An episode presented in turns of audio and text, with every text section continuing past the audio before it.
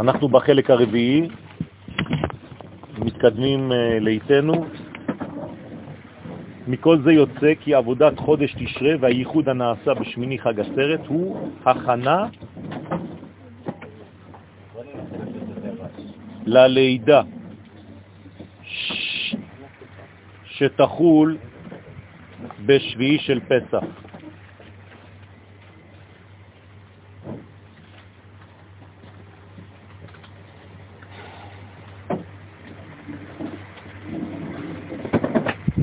בספרה דצניעותה,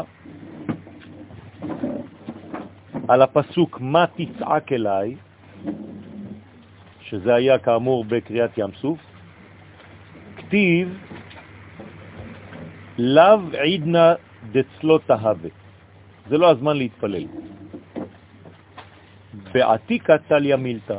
הסיבה היא שלא מתפללים כשהדבר לא קשור לתפילה. כלומר, זה קשור במדרגה שנקראת עתיק יומין. אז הקדוש ברוך הוא אומר, בני ישראל, מה הם עושים? מתפללים, מתחילים לפקוד. למה הם מתפללים? כי הם רואים שהים מולם, שמאחוריהם המצרים, ושהם תקועים. מה הם יעשו עכשיו? אז עכשיו צריך שולפים קלף שנקרא עתיקה.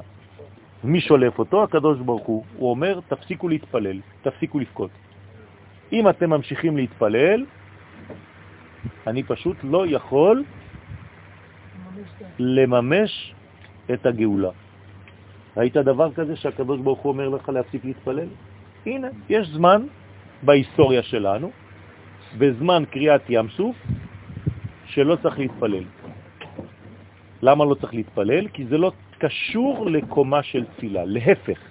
בגלל שזה בעתיקה קדישה, אם תתפלל אתה תוריד את הקומה למדרגה אחרת, ואז בתפילה, שזה מידת הרחמים, הקדוש ברוך הוא לא יכול להעניש את מצרים, הוא יהיה רחמן גם עליהם.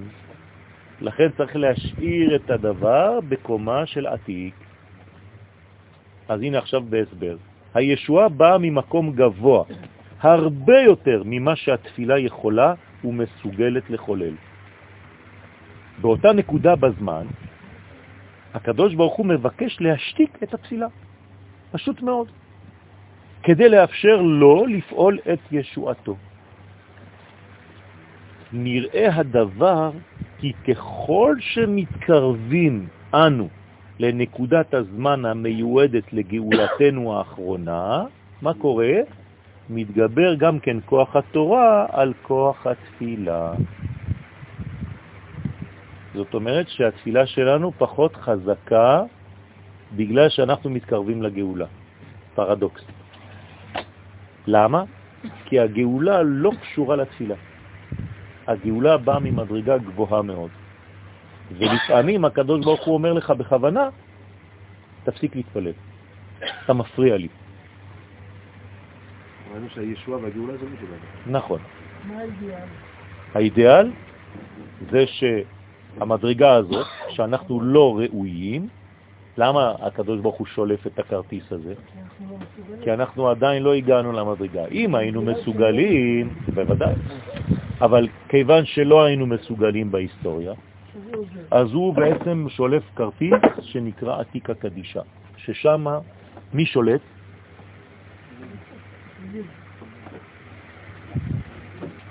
החשק. מה זה חשק בתורה? שום סיבה. יש לי חשק. אם אתה שואל אותי למה, זה כבר מורה שאתה לא מבין מה זה חשק. אתה מבין? אין טעם ברצון. אבל אני יכול לעורר ול- ולעודד את הרצון. מה? אני יכול לעורר ול... זה משהו אחר. אז הוא כבר, קיים בסגולה. אז זה דווקא כשלא מגיע לנו, אנחנו מגיעים למקום הכי גבוה. נכון. אז בוא נראה, נראה. זה לא בעיה שהיום אנחנו מעבירים כל כך הרבה זמן בתפילה. זה כאילו על פי מה שאומרים, צריכים לעבור פחות זמן בתפילה, מה שאנחנו עושים היום. בימים שאנחנו... אתה יודע מה? אני עושה איתך דיל. ביום, בימים שאנחנו עוסקים בקודש, אנחנו עסוקים יותר בתפילות מאשר בלהיות במעשה ובדברים. אם היית, אם היית במקום התפילה עוסק בתורה ובתורה של עתיק, מה שאנחנו עושים. מה, מתי אתה עושה? מה שאנחנו רוצים לעשות. ברגע הלוואי. שאתה במשפחה, ברגע שאתה מאחד. ברגע שאתה בהבנה, זה מה שאתה עושה. לא. וגם אין לנו אפשרות לעשות את זה אם בכלל אנחנו כל הזמן בתפילה. תורה דעתיק זה תורה שעדיין בכלל לא למדת.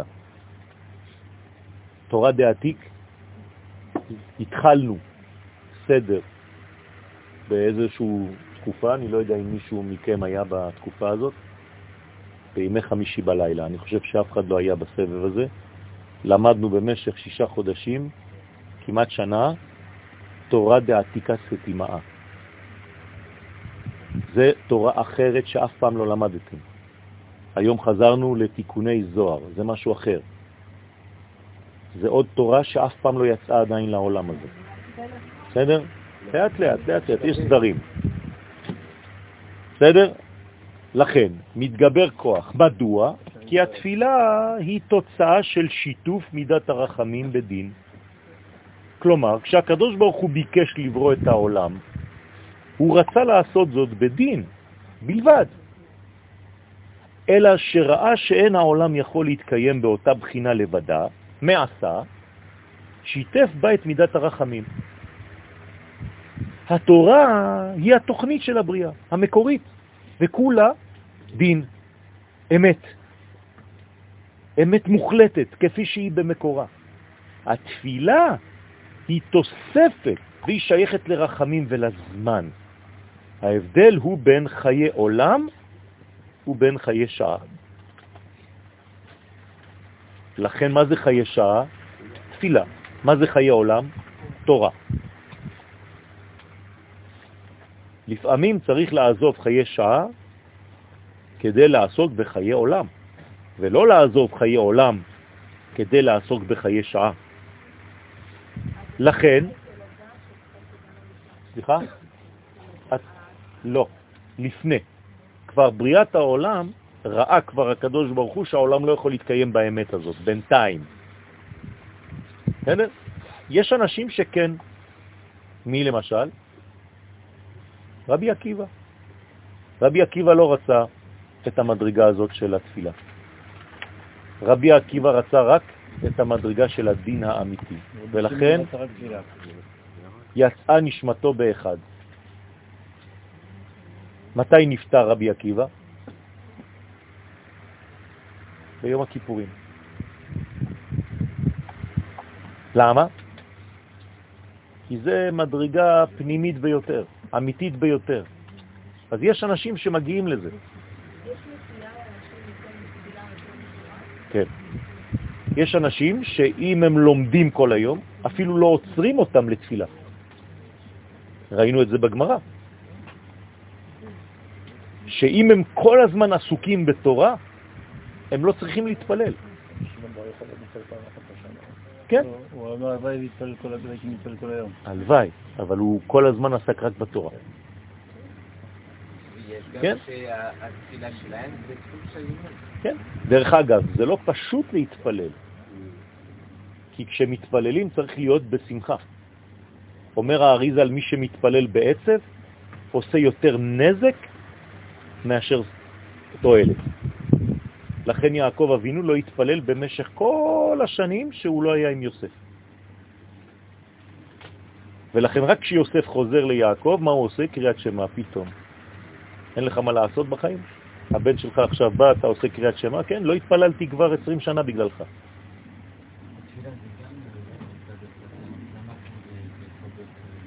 זאת הטעות. זאת הטעות. אם תסתכל בייחוד, אתם יודעים שיש ייחוד בין שם י' כ' ו' כ' ובין שם אדנות. עכשיו, לפעמים שם אדני קודם לשם י' כ' ו' כ', כלומר, הייחוד ביחד זה שמונה אותיות, נכון? לפעמים מתחיל באלף של אדנות. זה אומר שזה התארות הדלתת כלפי מעלה, כי אתה מתחיל באדני ומסיים בהוויה. אבל אם תסתכל בעמידה, זה הפוך. שם הוויה קודם לשם אדנות. לא, אני מדבר על הצירוף, כשאתה אומר ברוך אתה השם מכונן הדעת, תסתכל בהשם, הצירוף זה י' כ' ו' כ', ואחרי זה זה אדנות. כלומר, זה בא ממעלה למטה. ולכן אני כל הזמן אומר לכל מי שמכוון, זה לא נכון שזה ממטה למעלה, אלא זה יורד ואתה ממלא את העולם מהרפואה של הקדוש ברוך הוא, מהחוכמה שלו וכו'. זה מה שאומר מידת הראייה. וכונן הדעת. נו, בוודאי, בו- אבל אנשים לא יודעים את זה. הנה עובדה שכולם חושבים שזה ממטה למעלה. רגע, זה אבל המפגש הוא מלמעלה. המפגש הוא ממטה למעלה, אבל ה- האור יורד ממעלה למטה. בתורה זה הפוך. מה שהרב קוק אומר. ב- נכון, נכון. אה, אז אני מסביר, כשזה מתחיל בי' כ' ו' כ', זה אומר שזה יורד. מתי זה מתחיל מאדנות, למשל? בקדיש. תסתכלו בקדיש, זה הפוך. אבל זה לא קשור לתפילה, זה משהו אחר. אז זה ניואנסים קטנים מאוד שאנשים לא שמים לב אל זה, אבל זה פשוט מאוד. ההתערותא דלתתא ברצון, ברצון שלך לקבל. זהו. אם אתה יודע שהברכה, למשל, אתה חונן לאדם דעת, אם אתה יודע שהדעת היא אצלו, ואתה רק צריך לקבל אותה, זה ההתעוררות שלך. אבל בתפילה עצמה, מה קורה? הדעת שלו יורדת או שלך עולה? שלא יורדת. ולכן אתה יכול להסתכל על זה, יש לך עכשיו טסט. האם שם הוויה קודם לשם אדנות בצירוף? פשוט מאוד, מתמטי. בשבילך רואה חשבון זה פשוט. בסדר? לכן אסור היה להתפלל בשלב זה של בקיעת ים סוף, שאלמלא כן היו מתעוררים גם רחמיו יתברך על מצרים ולא היה מטביעם בים. לא היה יכול לעשות את מה שעשה. למה? כי התפילה היא כבר גורמת לרחמים, ורחמים אני מסתכל על כולם. ולכן אסור לומר שירה. מעשיי טובעים בים ואתם אומרים שירה, מעשי ידיי טובעים בים ואתם אומרים שירה, ככה אומר הקדוש ברוך הוא למלאכים. למה הם אמרו שירה? מה זה שירה? תפילה. אז מה אומר למלאכים? תשתקו, אתם מפריעים לי. תפילה זה מה? לעצור מה? אם, אם יש עכשיו, הקדוש ברוך הוא מתעורר למשל על אומות העולם, כמו שקראנו היום בהפטרה, במלחמת גוג ומגוג, ייקח לנו שבעה חודשים רק לקבור את האנשים שימותו פה בארץ ישראל. שבעה חודשים רק של קברות. מרוב שיהיה המון שיבוא למלחמה נגד ירושלים, ואנחנו ננצח, כי הקדוש ברוך הוא יפיל עליהם כל מיני דברים כאלה. בזמנים כאלה של מלחמה, של דין על אומות העולם, לא מתפללים. למה? כי בתפילה, מה אתה, הקדוש ברוך הוא, אתה כאילו משתק אותו.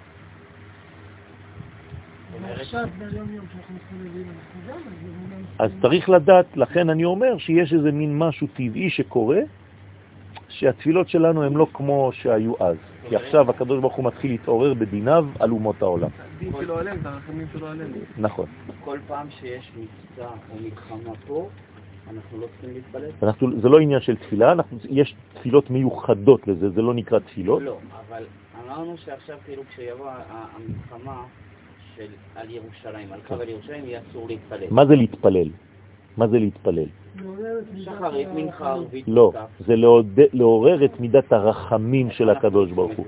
על ידי זה שאתה למשל אומר תפילה על חיילי צה"ל, אתה לא מעורר את מידת הרחמים על אומות העולם. אלא אתה מגביר את ברגע שאתה מתפלל באופן כללי, הנקודתיות. אבל ברגע שאתה מתפלל באופן כללי, אתה כן. נכון, אז בעצם, כל פעם שאתה עושה תפילה, כן, זה מעורר את הרחמים בצורה כללית, כל פעם שאתה קורא תהנים, לא. לא, לא? כי אתה, זה, להפך, זה על אומות העולם, אתה שופך עליהם את כל החימה האלוהית. אז מה זה תפילה של... זה מה שאני אומר. התפילה שאתה מתפלל זה כאילו תפילה על כל העולם, שיהיה שלום בעולם, שיהיה שקט בעולם, דברים כאלה. בסדר? לא, תפילה שבלב זה עמידה, זה משהו אחר. אבל למשל, עלינו לשבח. ועלינו לשבח, כשיש מלחמה זה סגולה. כן? סגולה לקרוא עלינו לשבח ישר והפוך. למה? כי שם זה יכירו. כל יושבי תבל, כי אתה לבד, אתה המלך. אז מה לא? מה לא? כל מה שקשור לאומות העולם. אז בהלכות מלחמה, יש מצב כזה שנכון לעכשיו לחיילי צה"ל אפשר לעשות להם נוסח מיוחד שהם במלחמה. אה, בוודאי, יש נוסח מיוחד, יש הלכות חיילים, ברכת המזון מקוצר, תפילה מקוצרת, הרבה דברים, יש הלכות חדשות. שאתה מדבר עליהם. כן, כן, כן, כן, יש דברים מאוד מאוד ספציפיים לחייל היום, שזה לא מה שאתם יודעים. אבל זה לא סותר שתוך כדי שהחיילים עושים את העבודה שלהם, אחרים שהם לא חיילים, הם מתפללים כן. עליהם. נכון, לא, אני מדבר על החיילים.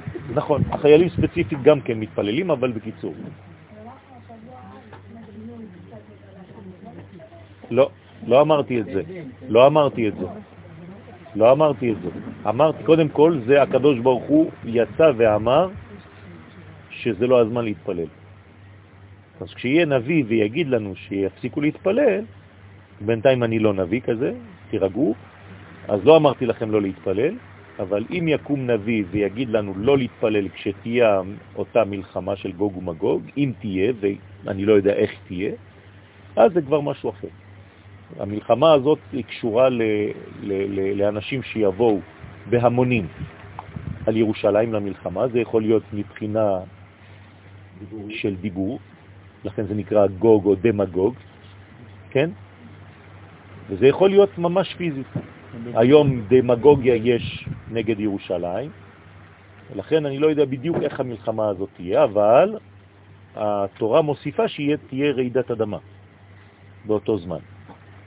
ושהדגים יפחדו, שהצרצרים וכל החרקים יפחדו, שכל המדרגות ייפלו וכל מיני מדרגות כאלה. זה, זה, זה דברים מאוד מאוד חשובים, וגם נותנת אפילו רזולוציה מאוד מאוד קטנה, עד כדי כך שחז ושלום הידיים, הזרועות,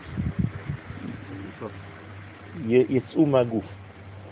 מתאר שזה מלחמה כימית, חז ושלום. אבל לא ניכנס לדברים האלה, כי זה לא השיטה שלנו להפחיד, אבל אנחנו יודעים שיש מדרגות שהקדוש ברוך הוא מעורר דינים. בהכרח איפה שהישועה תבוא מקומת עתיקה קדישה, שהיא סוד התורה במקורה העליון, כלומר מידת הדין העליונה.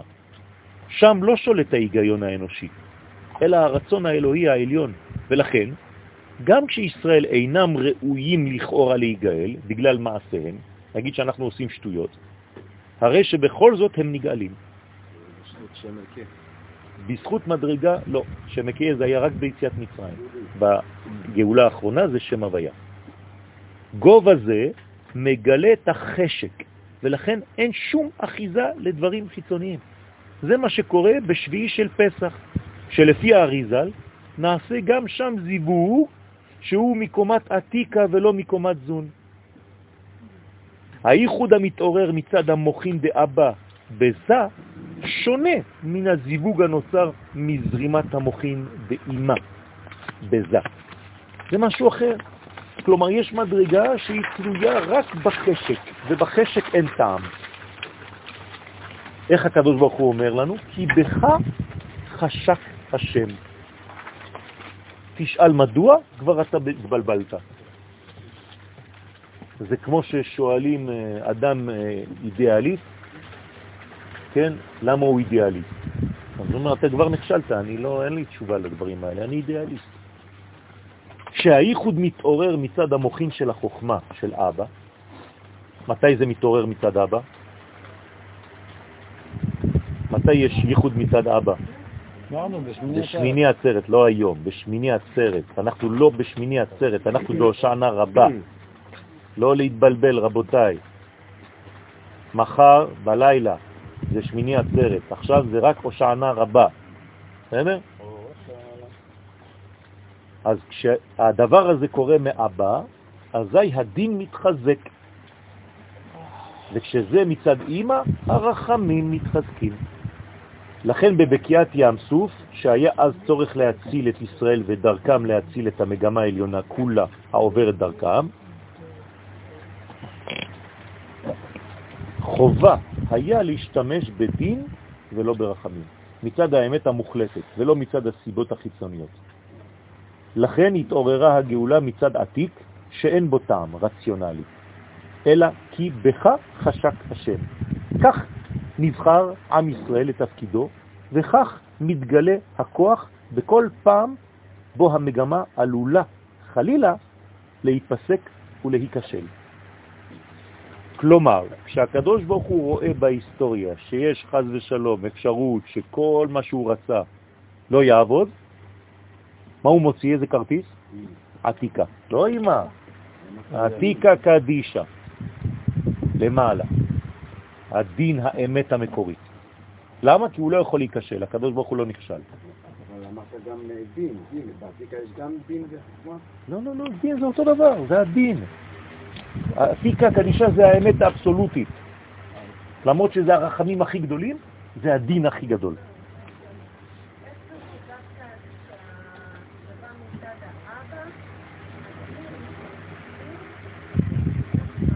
בגלל שהאבא הוא לא כמו האבא פה. זה האבסולוט, זה האמת. והאמת, מה היא קובעת? היא חותכת. זה העניין של, האמת הזאת. זה לא עניין שבא ועושים פשרות עם דברים בעולם הזה. בסדר? כן. זה מה שאנחנו רואים עם ברוך שמר בתפילה, שזה הכיתה של היצירה, שאנחנו מגיעים פה, למטה קשור להורדות כדי להפריד את ה... נכון, נכון. החשק אינו מובן בשכל. כמו שדרשו חז"ל, אפילו מצא אחרת יפה וטובה מהאישה שלו, יש בנות יותר יפות מהאישה, נכון? תמיד. שאתה התחתנת איתה. אינו זז מחשקו בה. למה? ככה. זה לא תלוי בשכל. זה הקשר העמוק ביותר הקיים בין הקדוש ברוך הוא בין ישראל. קשר מגובה החשק והרצון של עתיקה שעל ידו בא ישוע לעולם. כלומר, מה חייב הקדוש ברוך הוא לעשות? להושיע את העולם. אם הוא לא מושיע את העולם בסופו של תהליך, הוא נכשל. אז הוא לא הקדוש ברוך הוא. אין דבר כזה. כל העולם שהוא ברא זה רק בשביל דבר אחד, הישוע. אז כל פעם שיש סכנה שזה לא יתקיים, אז הוא מוציא את הכרטיס הזה של החשק.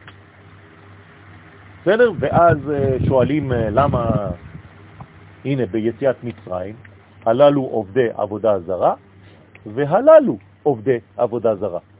אז למה אתה מציל את אלה יותר מאלה? מה? מה אומר הקדוש ברוך הוא? ככה. אין תשובה, זה חשק, אתה לא יכול להבין.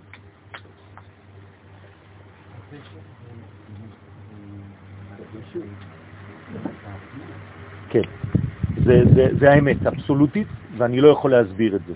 ככה זה. בא לי. זה מה שהיא שאלה, זה מה שהיא שאלה, אבל זה האמת.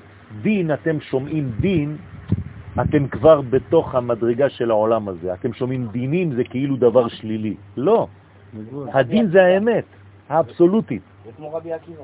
כן, ברא את העולם במידת הדין, ככה הוא רצה. השיתוף זה פרווה כזה, יאללה, תחבי גם אתה וגם אתה. יש אמת אבסולוטית. אם אתה מוציא את האמת הזאת, אם אני רוצה עכשיו, אני רואה יהודי וחז ושלום מחבל לידו.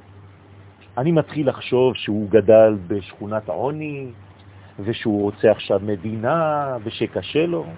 אתה לא יכול לעשות כלום. אתה משותק. אתה צריך להוציא מידת האמת עכשיו. מידת האמת זה שעם ישראל, אני צריך להציל אותו עכשיו. אז זה קשה להגיד את זה, אבל זה, זה, זאת האמת. בחינה זו בדיוק מתעוררת בייחוד המתרחש בשמיני חג עצרת. לכן זה הרמז של הזמן הגבוה ביותר מבחינת השמחה של בו נשמח אני ואתה, ונקרא היום בשם שמחת תורה, כיוון שזו שמחתה של התורה למעלה מכל המידות הרחמים של התפילה. אחר הניקיון שעברנו בימים הנוראים, מופיעה סוף סוף לעינינו ההנהגה העליונה שהייתה נסתרת מאחורי כל המסכים של העוונות. כלומר, אנחנו טובים בפנים. אז למה לא ראינו את זה? כי יש לנו מלא מלא מסכים. אז אתה צריך להוציא את כל המסכים האלה. מסכים, אתם זוכרים, מסך זה ראשי תיבות, מחילה, סליחה, כפרה. ברגע שאני מבקש מחילה, סליחה, כפרה, אני זורק את כל המסכים ואז מתגלה האמת. הנהגת השם השייכת לאומה הישראלית, אשר ישועתה צומחת מעבר לכל היגיון וסיבה, מן הקומה הנסתרת של רצון השם, שאין בו טעם.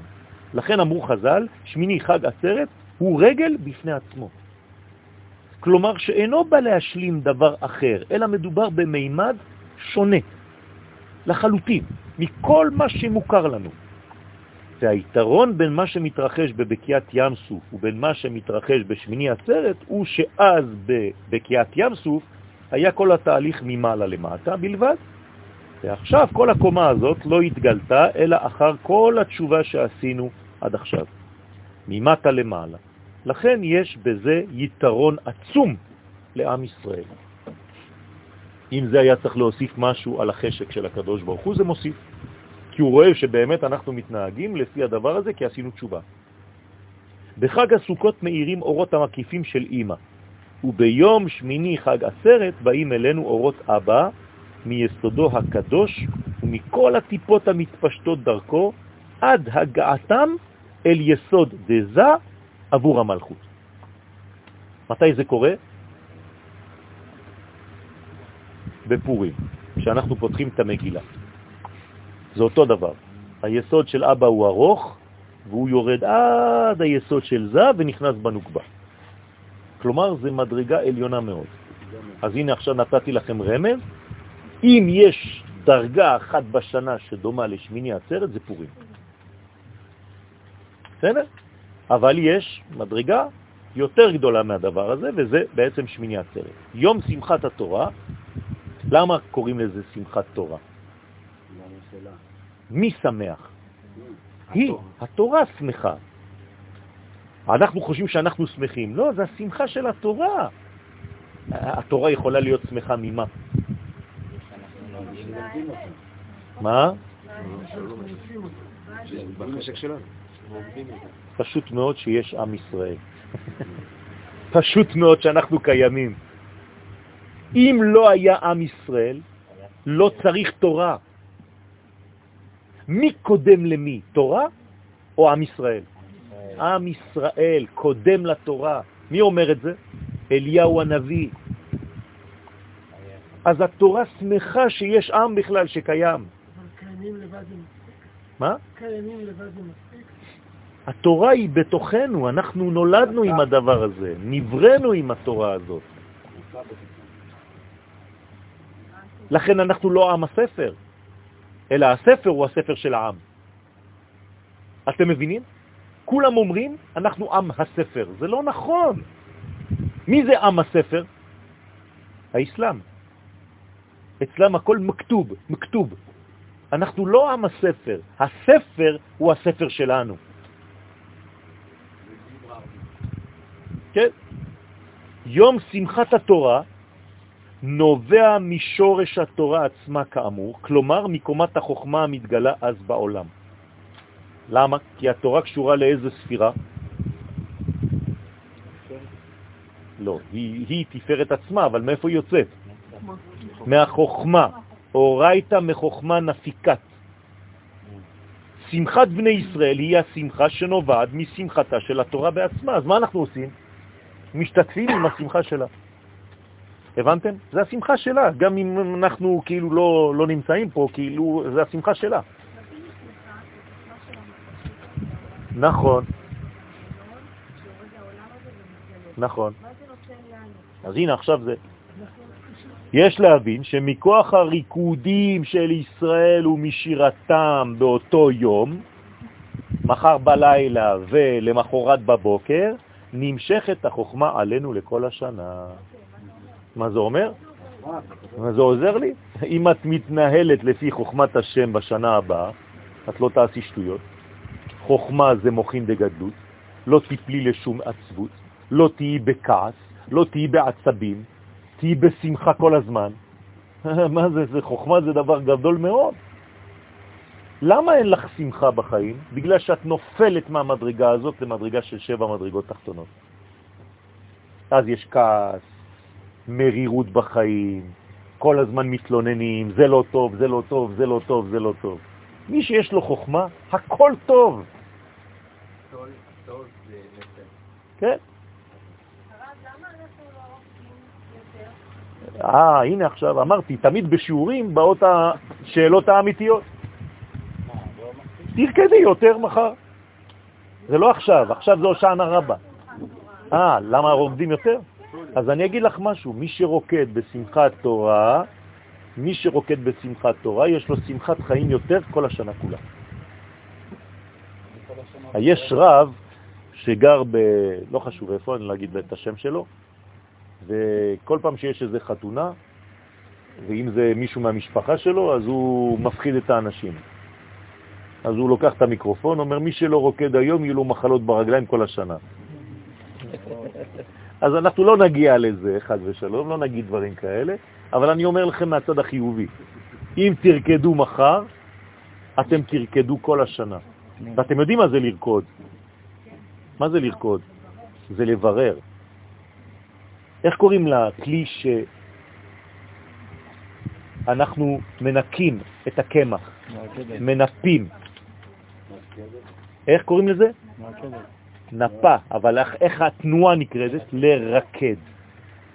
לרקד זה להוריד את הקמח הדק והטוב ולהשאיר את הגושים למעלה.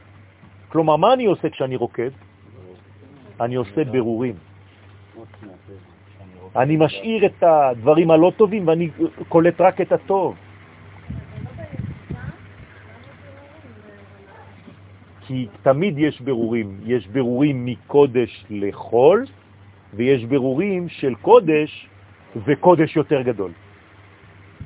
תמיד יש בירור. כן, נכון.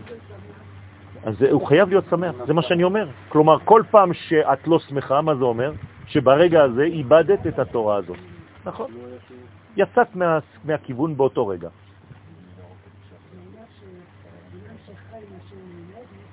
בוא נגיד את זה בצורה אחרת. איך אני מקיים הכי הכי הכי טוב את החיים שלי ביחס לקדוש ברוך הוא?